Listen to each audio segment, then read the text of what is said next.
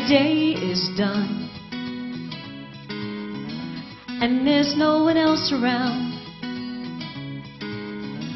While I'm lying here in bed, you're in my heart, you're in my head, you're all I need. You're all I need. There are a million voices calling out my name. But you're the one I want to hear, so make the others disappear. You're all I need. You're all I need. You are all I need when I'm surrounded. You are all I need if I'm by myself. You fill me when I'm empty. There is nothing else. You're all I need.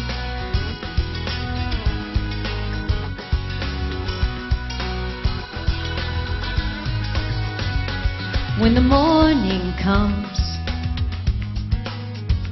and your mercy is renewed,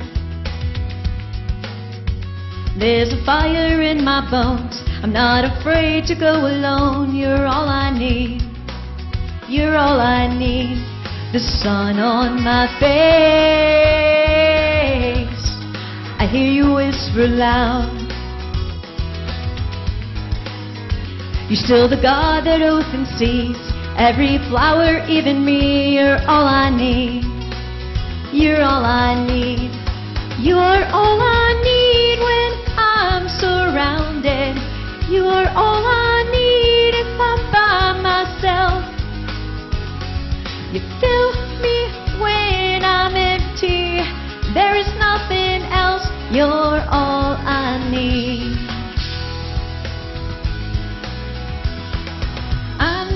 To everything that you do. Nothing compares with you. You are all I need when I'm surrounded. You are all I need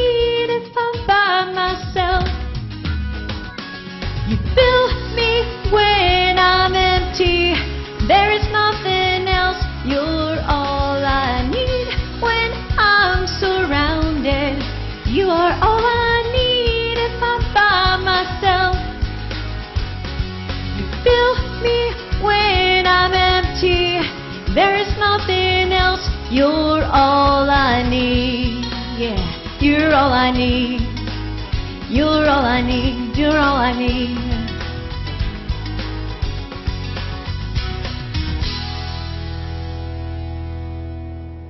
This is the day the Lord hath made, so let us rejoice and be glad in it. You know, this is every day, not just good days, but bad days and every day. This is the day the Lord hath made, so let us rejoice and be glad in it.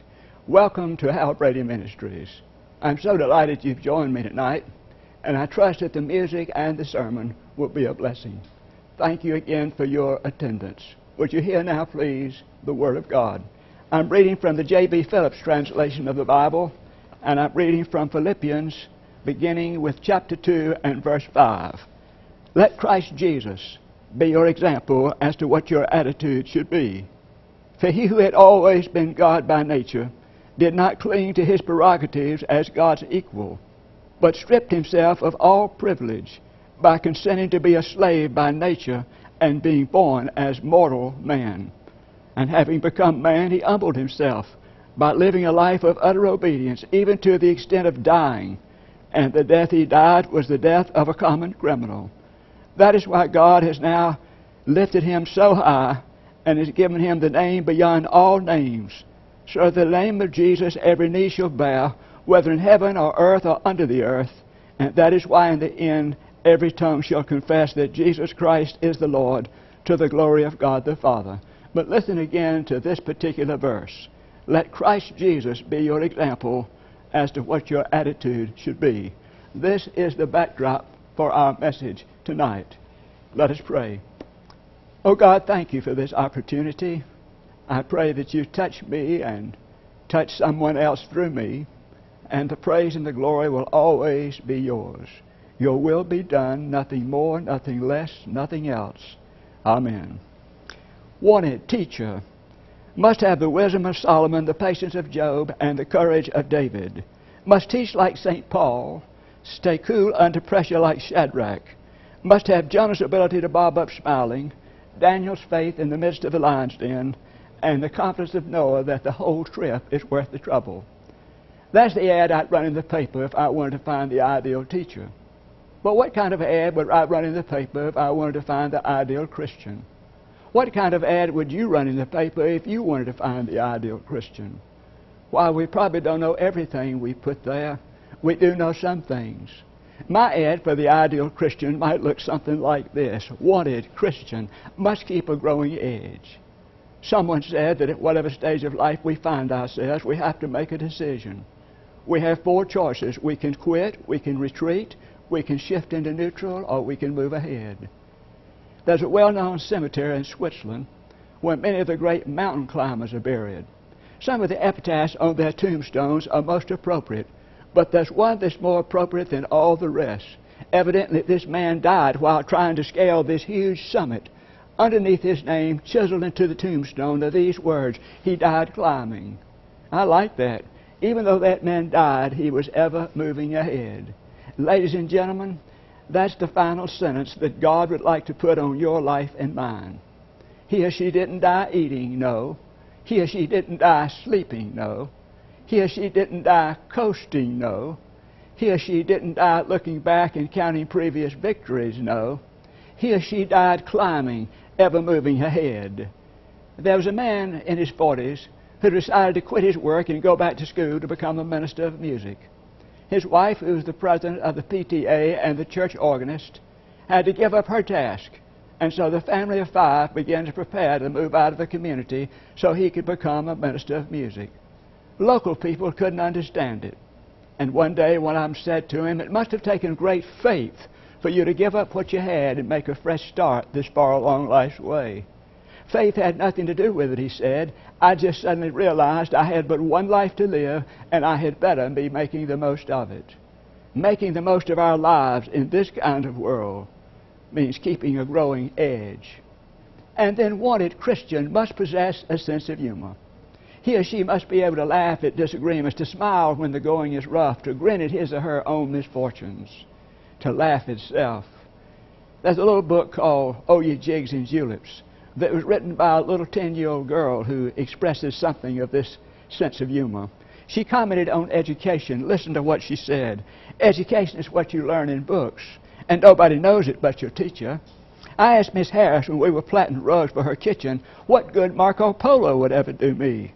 And Miss Harris said, Education gave you satisfaction, but I'd rather be ignorant and have fun than be educated and have satisfaction. Then she spoke of everlasting life. Listen to this. You're going to get it and you have to keep it. God sure was good to make heaven for us as long as we can't stay dead. But why He doesn't close up hell and do something about that, I don't know. If I have to go to hell, I sure hope I go to one for the Episcopalians and don't by mistake get pushed in that horn punching tail wagging red hot blazing when the Baptists are going to have. You see, this woman, this child had marvelous sense of humor. There was a teacher who happened to see a, a little first grade boy having trouble getting his rubber rain shoes on. She went over to him and she said, Son, can I help you with the shoes? The little boy said, Yes, sir. So the teacher began to push and struggle, push and struggle, finally got the shoes on. The little boy looked at it and said, That ain't mine. So the teacher went back over there and began to pull and struggle, pull and struggle, finally got the shoes off. The little boy looked at it and said, They're my sister's, but my mama lets me wear them. Having a sense of humor is so important in the world today. If more people had a sense of humor, we would have less tension in the world, fewer people in our mental hospitals, and more understanding between people. And I guarantee you, your life and mine would operate a whole lot smoother. And then, thirdly, wanted Christian must have a compassion for people, all people. When Alice Freeman Palmer, president of Wellesley College, was reproved for not lecturing more, she said she found a more effective medium for doing the things that she wanted to accomplish. She said it's people that count. You want to put yourself into people big people, little people, good people, not so good people, all kinds of people. There were two fathers standing out in the yard, and of all things, they were arguing about how dumb their sons were. One of them said, I bet you my son's dumb than yours. The other said, No, my son's dumb than yours. Said, I'll prove it to you. He said, Son, come over here. Reached in his pocket, pulled out a nickel. He said, Son, take this nickel and go buy me a Cadillac. His son turned around and left. Said, I told you. He said, No, watch this. He said, Son, come over here. His son came over there. He looked him dead in the eye. He said, Run over to the drugstore and see if I'm there. His son turned around and left. Well, these two boys met up on the road about 30 minutes later. As they were walking along, all of a sudden one of them said, I bet you my dad's dumb and yours. He said, No, my dad's dumb and yours. He said, No, my dad's dumb and yours. I said, I'll prove it to you. He said, A little while ago, my dad called me over, reached in his pocket, pulled out this nickel, gave it to me, told me to go buy a Cadillac. Said, You know what? He didn't even tell me what color. The other fellow said, Oh, that's nothing. Said, A little while ago, my dad called me over, looked me dead in the eye, told me to run over to the drugstore and see if he was there. Said there was a phone right beside him he could have called. It's people that count big people, little people, good people, smart people, not so good people, all kinds of people. A fellow walked into a country store and said to the lady behind the counter, You got something for the hiccups? He just slapped him across the face. He said, What was that for? The man said, You don't have the hiccups anymore, do you? He said, No, but my wife does. She's in the car. It's people that count big people, little people, good people, all kinds of people. I once heard a well known theologian say that if John Wesley had died before his 37th birthday, his name would not even have been a footnote in a history book. It was after his 37th birthday that his conversion went from a passion for truth to a compassion for people, and after that, he was effective. I want you to listen to this illustration. William Sloane Coffin wrote in his book, Living the Truth in a World of Illusions, this statement he said, God is made of one blood, all the peoples of the earth black, white, yellow, red, smart and stupid, starved and stuffed, from nations large and small, whatever our creed, we all belong to one another. That's the way God made us. And so we in the church will keep on talking about interdependence rather than independence, inclusivism rather than exclusivism. We'll talk about community rather than privatism. We'll talk about cooperation. My ideal Christian will understand that the finest things in life are wrapped up in the personalities of people. And then, fourthly, wanted Christian must understand and realize the importance of integrity. A certain General Dean was captured by the communists during the Korean War. It was in the town of Chungcheong that he was told that he had about 30 minutes in which to live. And he was asked if he wanted to write anything to his family. The author who was telling this story said, What, under those circumstances, would you write to your only son? The letter's only eight or nine lines, but it's a fascinating letter. Right down in the middle of the letter, General Dean said, Tell Bill the word is integrity. Notice he didn't say, Tell Bill the word is success. Tell Bill the word is security. Tell Bill the word is happiness. He said, Tell Bill the word is integrity. And ladies and gentlemen, integrity is growing more and more important every day that this world continues. What is integrity? It's wholeness, it's soundness, it's character, it's consistency. One of the great preachers of the past said something like this. He said, Whenever we do a business deal, it should have certain characteristics we should ask ourselves is it legal? Is it balanced? Will it make me feel good about myself? Wanted Christian must understand the importance of integrity. General Dean said, Tell Bill the word is integrity. He didn't say, Tell him the word is success or happiness or those kind of things. He said, Tell Bill the word is integrity. And then, wanted Christian must understand that education by itself is not enough. Over the arch of the library doors of one of our great university campuses are carved these words Knowledge is the hope of the world. While believing strongly in education and the educative processes, I say to you that is a mistaken paganistic philosophy of life. Knowledge by itself is not the hope of the world. Knowledge with a humane purpose is the hope of the world. In 1912, I want you to listen to what this prominent American educator said. He said, Today we have no fear of wars, famine, pestilence, or failing resources. The advance of knowledge has safeguarded humankind against these ills. Poor, misguided, educated soul that he was. For since that day, we've gone through two world wars, a number of police actions in trouble spots around the world, and through the worst depression any nation has ever gone through and remained intact, and all in spite of education. I would remind you that the greatest threat to the world today is not the ignorant person. The greatest threat to the world today is the educated person of Russia, China, France, Britain, the United States, India, Pakistan, and other places because we are the nations that know how to build a hydrogen warhead. There was a German scientist who had the ability to fashion with his mind what he desired. And so he went into the laboratory one day, and as he was putting the finishing touches on this creation of his genius, he decided to make a man.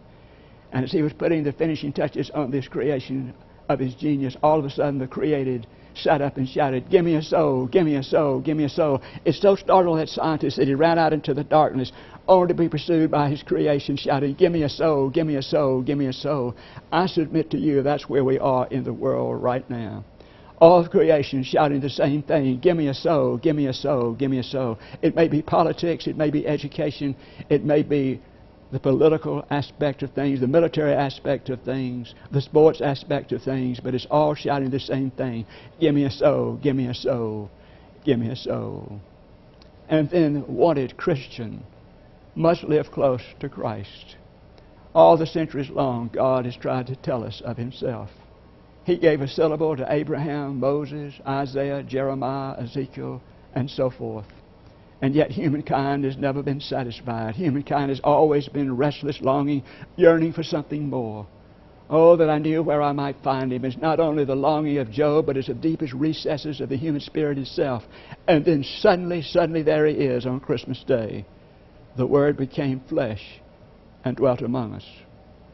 Beloved, Jesus Christ tells me a couple of things about myself. I ought not to be the way I am, and I don't have to stay the way I am.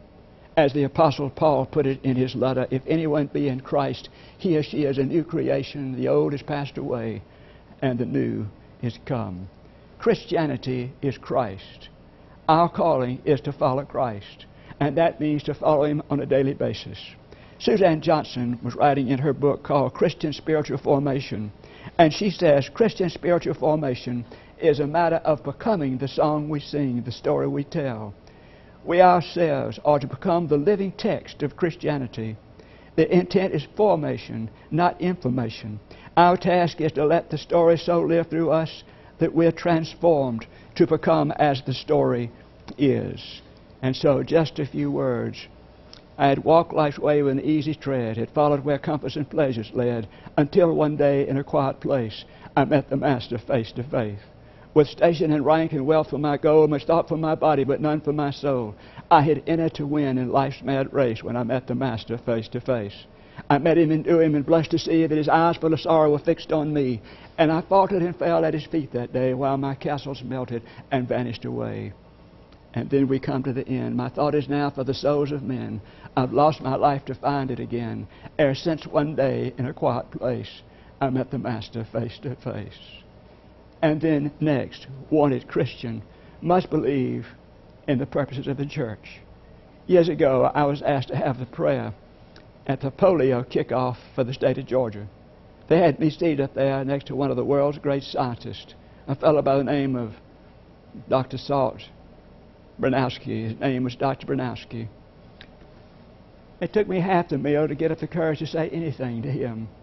He was a fellow at Salk Institute. Finally, I said, I was remembering what happened in South Africa, and I said, Wasn't it wonderful what they did transplanting that heart and all? And he looked at me and he said, Do you really think so? I said, Yes, sir, don't you? He said, Preacher, what the world needs is not a new heart, but a change of heart. Perhaps we've never seen that more needed as it is in the world today. Consider widespread injustice, mounting greed everywhere you look, disintegration of the home the destruction of values and integrity, a militaristic, violent world, all of these things. He said, What the world needs is not a new heart, but a change of heart, and he was right. Now, this is what Paul said We are ambassadors for Christ, God making his appeal through us. Let that roll around in the cobwebs for a little while. We are God's appeal to this world, God's ambassadors for Christ after a priest had preached a, a, sermon, a young priest, a very imposing woman got after him and said, You are very young to be talking about all that. And the boy pulled himself up to his fullest height and he said, Madam, I represent eternity. So do we all. So do we all as the body of Christ. We represent eternity. And then finally, wanted Christian must have a sense of security.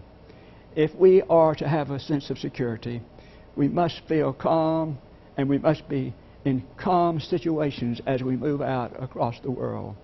I think one of the finest talks I've ever heard was given by an old retired bishop who happened to show up at an annual conference. The presiding bishop asked him if he had anything to say, and this old bishop came up to the front and he said, Yes, I'd like to just share a few things with you for which I'm thankful. He said, I'm thankful for the United States of America and the opportunities given me. He said, I'm thankful for my family, the training I've received at home. He said, I'm thankful for the church, not so much for what the church has done for me, but for what I, in my own small way, have been able to do for the church. Then he said, I'm thankful for God. And I immediately thought of Isaac Watts' great hymn, Oh God, I help in ages past, I hope for years to come, our shelter from the stormy blast and our eternal home. You see, my ideal Christian will look back and see the providence and goodness of God in the past and will understand how that providence and goodness continues working right on into the present and into the future. And so I said to the person who stood at the gate of life, Give me a light that I may tread safely into the unknown. And he said to me, Go out into the darkness and put your hand into the hand of God. That shall be to you better than light and safer than a known way. Wanted Christian, ideal Christian. Again, hear the words of our text. Let Christ Jesus be your example as to what your attitude should be. One more time. Let Christ Jesus be your example as to what your attitude should be. Let us pray. Oh God, we're so thankful for Jesus Christ. We're not only thankful that He lives in the world, but that He lives in our own hearts. And we pray, oh God, that as we allow Him to live more and more fully in our hearts, that we can grow more and more like Him. Hear the prayers of all of us. Lord, there are so many things we need to pray for. Not only ourselves, but others. We need to pray for world peace. We need to pray for people in need. We need to pray for our brothers and sisters worldwide. Hear our prayers on behalf of all others. It's in your name. Amen. Thank you very much for joining us tonight, and I hope you'll be with us next week. Be sure and wish everyone joy in the Lord. Good night. Protection while we sleep. We pray for healing, for prosperity. We pray for your mighty hand to ease our suffering. And all the while you hear each spoken need. Yet love is way too much to give us lesser things. Cause what if your blessings come through raindrops? What if your healing comes through tears? And what if a thousand sleepless nights are what it takes to know you're near? And what if trials of this life are your mercies